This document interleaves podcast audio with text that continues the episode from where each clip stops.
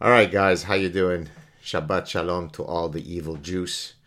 I was about to sit down, watch a movie with the family. It's been a long week. Today was the first day of in-person teaching where I wore an N95 mask, which almost suffocated me. But, you know, virus. And, you know, just going to sit down, have some family time, and then I had an overwhelming sense of existential guilt that I should be apologizing for something because I don't know her name, the actress from, I think, Australia, Newton. Let me see what her name is. What is her name? Anyways, I can't remember her name. She just put out a clip where she was crying and apologizing for not having been a better person because she took, you know, roles from women who had darker skin than her, and she was sorry. And that triggered in me a deep sense of shame for my own skin and any privilege that I might have had. And so I put out a poll earlier, just a few minutes ago, where I asked people, I'd like to self-flagellate because I feel guilty. I gave different options of what I'm guilty about, but the one that won is you should apologize, you know, for all of the above and more. Look what I got. Look what I got. So I drafted. Sorry, that's just a nervous laugh. I feel guilty. Don't trust it. And no, don't worry. My wife is not around watching and cracking up just outside my study. This is not happening. So I drafted here a handwritten list. It's about 26 things. Now, I got a lot more to be guilty about, so don't think that this is it. But these are some of the ones that I know that I've been wrong. So I'm going to read each one and then self-flagellate. And by the way, for those of you who say, oh, no, he's faking it, he's hitting the chair. No, I actually hit myself. I punish myself to rid not only myself of my guilt, but just like another Levantan Jew who, you know, had the things happen to him because of your guilt, I'm doing the same. Forgive me. No defamatory here. So here we go. You ready? Look at it. All right, here we go. Ready? Let me put my glasses here. One guilt, one self-flagellation. I apologize for being male. I apologize for possessing toxic masculinity. I apologize for my ridiculous good looks, a form of ableism. This is a privilege. It's a genetic lottery. I won it. Look at it. Look at the green eyes. Look at the chiseled look. I'm getting a privilege here that I haven't earned. I apologize for that. Oh, yeah, that's a good one. I apologize for defending freedom of speech. What matters is that you don't hurt people's feelings. If there's truth, but that truth hurts someone's feelings, you shut your mouth, you distort the truth. I've learned that now. I understand progressive epistemology, and I will, moving forward, you know, not espouse the truth if it hurts anybody's feelings. Oh, yes. I apologize for defending the scientific method. Oh, the next one might be the granddaddy. That should have been the last one.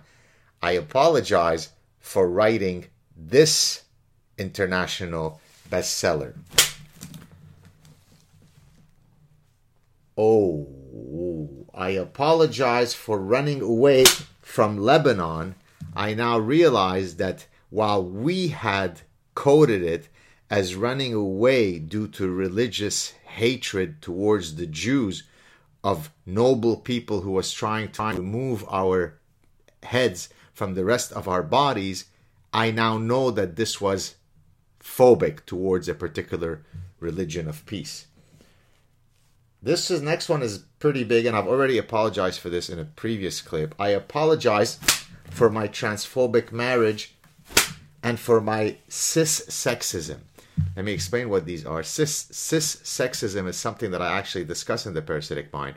It's when you think, let's say you are heterosexual male, therefore you like to mate with individuals called women who have a certain type of genitalia, by you saying that, oh, look, I want to date a woman who has female genitalia, rather than dating some women who have 9-inch penises, because women could have either. We know that now. That's just progressive biology. So I married a woman who didn't have a penis. I never even considered that I could marry a woman with a 9-inch penis. Transphobic, cissexism. I apologize for that. Number 10, I apologize for not being a better ally to marginalized people. Number 11 is a big one. I apologize for being Jewish. I apologize for not voting for Justin Trudeau. I apologize for not doing my anti-racism work a la Kendi. I apologize for benefiting from white supremacy, even though, you know, I'm a Jew of color. This is a big one, and it's probably my biggest parental regret.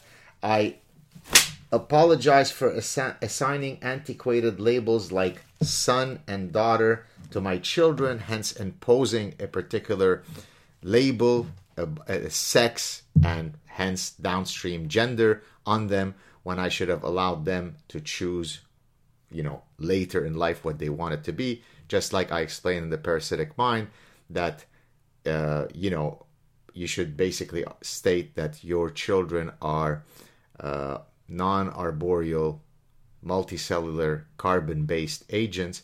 But then even that is a form of periodic rigidity. Why say carbon-based? Let them choose the element that they identify as. I apologize for not recognizing that Islam is always the solution. I now know that to be true. I apologize for speaking my mind, for supporting meritocracy,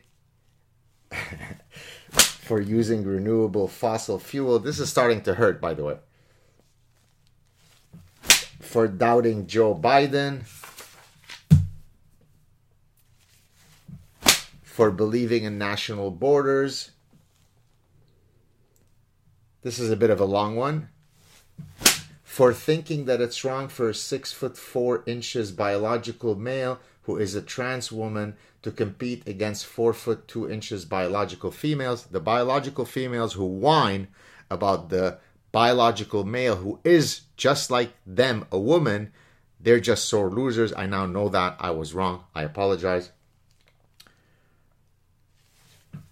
I apologize for thinking that only women menstruate and bear children. Hey, sweetie. Yeah? What are you doing? Nothing. Just go away. Nothing. Okay. Nothing. Oops. I think somebody just caught me. Number 24, I apologize for believing in white mathematics. Number 25, I apologize for not having a life coach of color. And number 26, these are in no particular order. I apologize for assigning grades without any concerns for skin color. As you know, there was a professor who got into trouble. I'm not being sarcastic now, I'm being real. Who got into trouble because he said, no, I assign grades based on students' performance, and I won't give a plus delta or minus epsilon adjustment based on your skin tone. That is exactly what racism is. I originally sided with the professor, but now I know that I was wrong. So I just gave you, and by the way, my back is truly hurting. I'm doing this for you. I gave you 26 things that I'm terribly guilty about. I'm sure there are many other things that I'm guilty of. Recently, Jordan Peterson said, hey, why don't you have a weekly session where you self-flagellate about something? Well, thank you, Jordan. This is something that I was already on my radar. If you remember, I've posted many of these self-flagellating clips on my channel. But Jordan might be onto something, that maybe we should have like self-flagellating Friday or Tuesday, or it's hump week, hump day, self-flagellation. Because I think what that does is it demonstrates that, you know, I am humble enough to recognize my wrong ways, the wrong track that I've taken in life. And hopefully by repenting, by self-flagellating, I could be more progressive, be a better person, more empathetic, nicer. And hopefully, you know, one day I will be as wonderful as Occasional Cortex AOC, Nancy Pelosi, Joe Biden, Justin Trudeau, Brian Stelter, people who not only have the intellect, but they also feel more than you do. They're more moral, they're more empathetic, they're more genuine. So there you have it. I hope that you've enjoyed this Shabbat self-flagellation session. Take care, everybody. I already feel better about myself. Take care. Ciao.